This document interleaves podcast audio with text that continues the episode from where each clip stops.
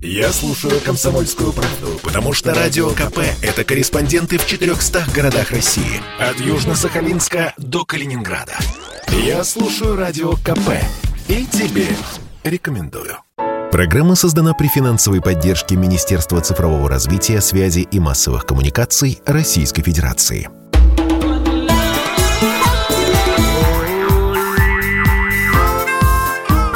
«Национальный вопрос» студии ведущие программы Андрей Баранов. И Елена Афонина. Да, и сейчас мы а, сменим тему. На этой неделе в Москве прошел Всемирный конгресс соотечественников. Э, там обсуждали актуальные вызовы, с которыми сталкивается русский мир. И вот, в частности, глава МИДа нашей страны Сергей Лавров сказал о том, что используются нечистоплотные методы и попытки дискредитировать наших соотечественников, в том числе по языковому и этнокультурному признаку. А, ну и а, в качестве примера как раз сказал о том, что вытесняется русский язык из публичной сферы государств Прибалтики, Украины и Грузии не прекращаются попытки переписать страницы общей истории. И а, сейчас вот как раз о Прибалтике мы и хотели поговорить, потому что вот несколько дней назад прозвучало, ну, на наш взгляд, кощунственно чудовищное а, высказывание а, одного из а, помощников а, депутатов, латвийская активистка Селма Лавренце, которая заявила, что чем больше русскоговорящих умрут – тем лучше латышскому языку.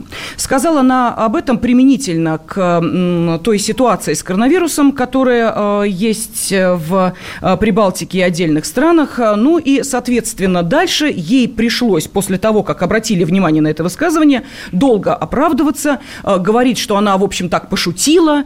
Тут же пошли реплики, что странные какие-то шутки, но, тем не менее, ситуация, как мы понимаем, не единична, и подобные высказывания периодически критически звучат.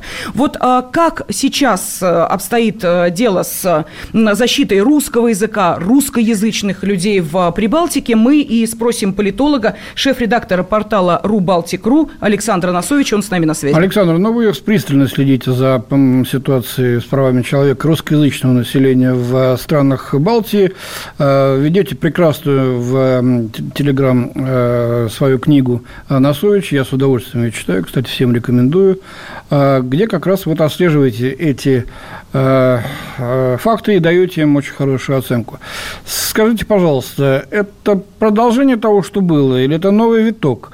И самое главное, как нам на это реагировать? Потому что в той же Латвии, мне кажется, российское посольство до сих пор, ну, так как-то весьма благосклонно смотрело на подобные заявления и на другие проявления вот русофобства в этой республике. К сожалению, вот такие заявления в Латвии и других странах Прибалтики – это были. То есть самое э, чудовищное заявление этой помощницы депутата состоит э, в том, что это заявление заурядно э, по меркам Латвии. Э, там э, язык ненависти по отношению к России, к русским э, говорящим э, является нормой, э, хотя по всем западным нормам э, hate speech, язык ненависти, это уголовная статья. И по правилам Евросоюза, в которые ходит э, Латвия, также но, э, тем не менее, э, если по поводу э, черных или гомосексуалистов выскажется помощница депутата в таком духе, то ее будут судить. А в отношении русских сколько угодно. Там и депутаты, они только их помощницы сравнивали русских с овшами в шубе, а предлагали выселить их в Россию в вагонах для скота. А им за это ничего не было. То есть там не доходило дело даже до комиссии по этике. Сейма Латвии, не говоря уже о каком-то серьезном судебном разбирательстве. Так что это обыденность, э, обыденность э, страшная, и понятно, что ничего активистки не будет, потому что а, примерно тоже позволяет себе говорить президент Латвии. А, он примерно в то же время, что и она говорила примерно такие же вещи, но только не в таких резких выражениях. Он сказал, что это позор, что э, многие жители Латвии до сих пор не говорят на латышском языке, а говорят на русском, что русский язык надо истреблять, э, уничтожать, выдавливать а, из Латвии и все в таком роде. А сейчас, если возвращаясь к вашему вопросу, новый виток это или продолжение, я бы сказал, что это обострение. Потому что как только в странах Прибалтики происходит э, какой-то очередной кризис, экономические, социальные, или вот э, с ковидом, а, как сейчас, то там сразу э, власть начинает э, расчесывать русский вопрос. Мы в редакции уже шутим на эту тему, что если Левиц, президент Латвии, что-то стал говорить про русских, а, то скоро там ведут обязательно вакцинацию. Александр, а чем мы так вот, мы что, при, привыкли, что ли? Мы перестали как-то резко реагировать на это. Посольство наше в Латвии молчит, а, МИД даже озабоченность перестал а, выражать. Ну, пора, конечно, как-то, мне кажется, все-таки хлопнуть по столу, если, так сказать, да. по какому-то другому предмету. Да, потому что, смотрите, вот та история с языковыми патрулями, да, которую тут очень активно обсуждали, когда на русский язык э, пытались э, каким-то образом посягать, на русскоговорящих их права. В Казахстане. И в Казахстане, и в Узбекистане тоже были вот эти так называемые э, патрули, э, то как-то вот Прибалтика для нас вообще в это поле информационное не попадает в связи с вот тем, о чем мы говорим. Такое впечатление, что перегорели прям. Опять же, языковые патрули, если для Казахстана это новшество, то для Прибалтики это норма. Там в Латвии и Эстонии существуют так называемые языковые полиции, они же языковые инквизиции, которые следят за строгим соблюдением юридическими лицами использования Э, государственного языка а, и не использования, не использования русского. А, к сожалению, слабая реакция России – это тоже уже э, традиция.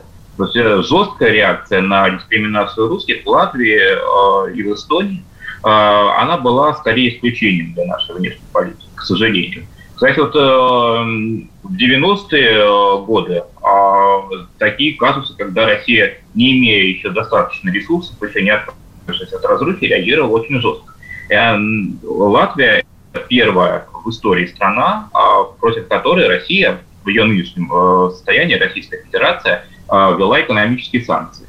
Это был 98 год, когда вот здания Сейма избили пенсионеров. Полицейские избили пенсионеров, в основном русских неграждан, которые просили платить им пенсии наравне а, с гражданами, а, с латышами.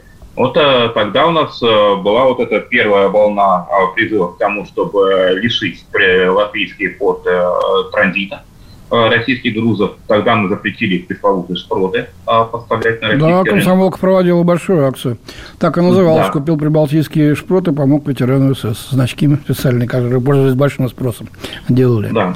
Саш, но э, с другой стороны, Посмотри, как ведет себя наша бизнес-элита, э, творческая элита. Для них домик на побережье в Юрмале угу. гораздо важнее, там, что притесняют русскоязычных, школы русские закрывают, э, ветеранов сажают, а своих эсэсовцев, значит, возвышают.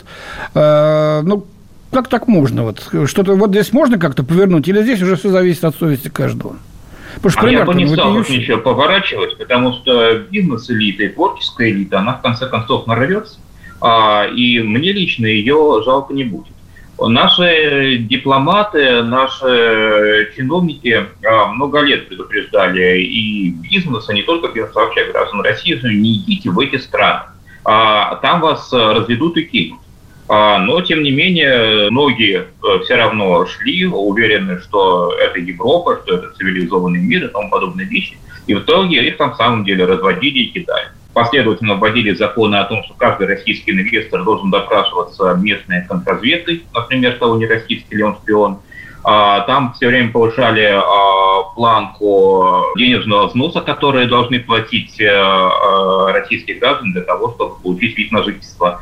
А, в той же Латвии. И в итоге те люди, которые там прикупали квартирку в Риге или э, дачку в Юрполе, они а, банкротились, будучи не в силах а, не обслуживать это жилье, никому либо ее перепродать.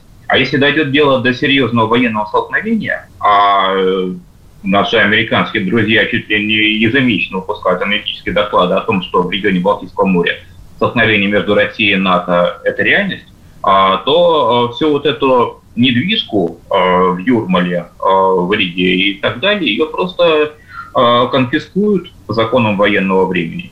И опять же повторюсь, мне не будет жалко ни, ни бизнес, ни наших музыкантов, поп-исполнителей и актеров, которые туда вкладывают. Потому что их предупреждали, и они все знали. Но, э, тем не менее, все-таки сейчас хочется понять, ситуация не э, вполне, ну, скажем так, обычная, да, и в связи с той же самой эпидемией коронавируса, насколько я знаю, в Прибалтике там в странах ввели вообще режим чрезвычайной ситуации или чрезвычайного положения, да, чрезвычайной ситуации, по-моему. Вот скажите, пожалуйста, нет ли ощущения, что в первую очередь давление вот этой ситуации испытывают на себе именно русскоязычные? Я не знаю, вот после таких высказываний можно чего угодно ожидать. Что, например, в очереди на вакцинацию в первую очередь идут граждане, а потом уже то, что останется не гражданам. Или, допустим, работодатель каким-то образом ущемляет сначала права русскоязычных, а потом уже, соответственно, если уж возникает такая необходимость, предпринимаются какие-то меры в отношении других работников. Есть такая сегрегация или нет ее? А, нет, но такие разговоры э, ведутся во всяком случае, велись еще в прошлом году, когда началась эта история с коронавирусом. А, да, тогда наиболее националистические политики в той же Латвии а, стали, э, начали говорить, что Латвия, она же для латышей, это так в Конституции прописано, поэтому э, сперва титульную нацию спасаем от э, ковида, а потом всех остальных. К счастью, до практической политики это не дошло, но вы представляете, какое психологическое давление а, создается на людей, а, на, на русских, особенно на пожилых русских в той же Латвии, когда они слушают такие разговоры. Такие разговоры там ходят постоянно. Спасибо. Ну вот, обсудили мы э, то, что происходит в Латвии после э, заявлений латвийской активистки Селмы Лавренце, которая э, пожелала смерти русскоговорящим, мол, чем больше этих людей умрет, тем лучше будет латышскому языку.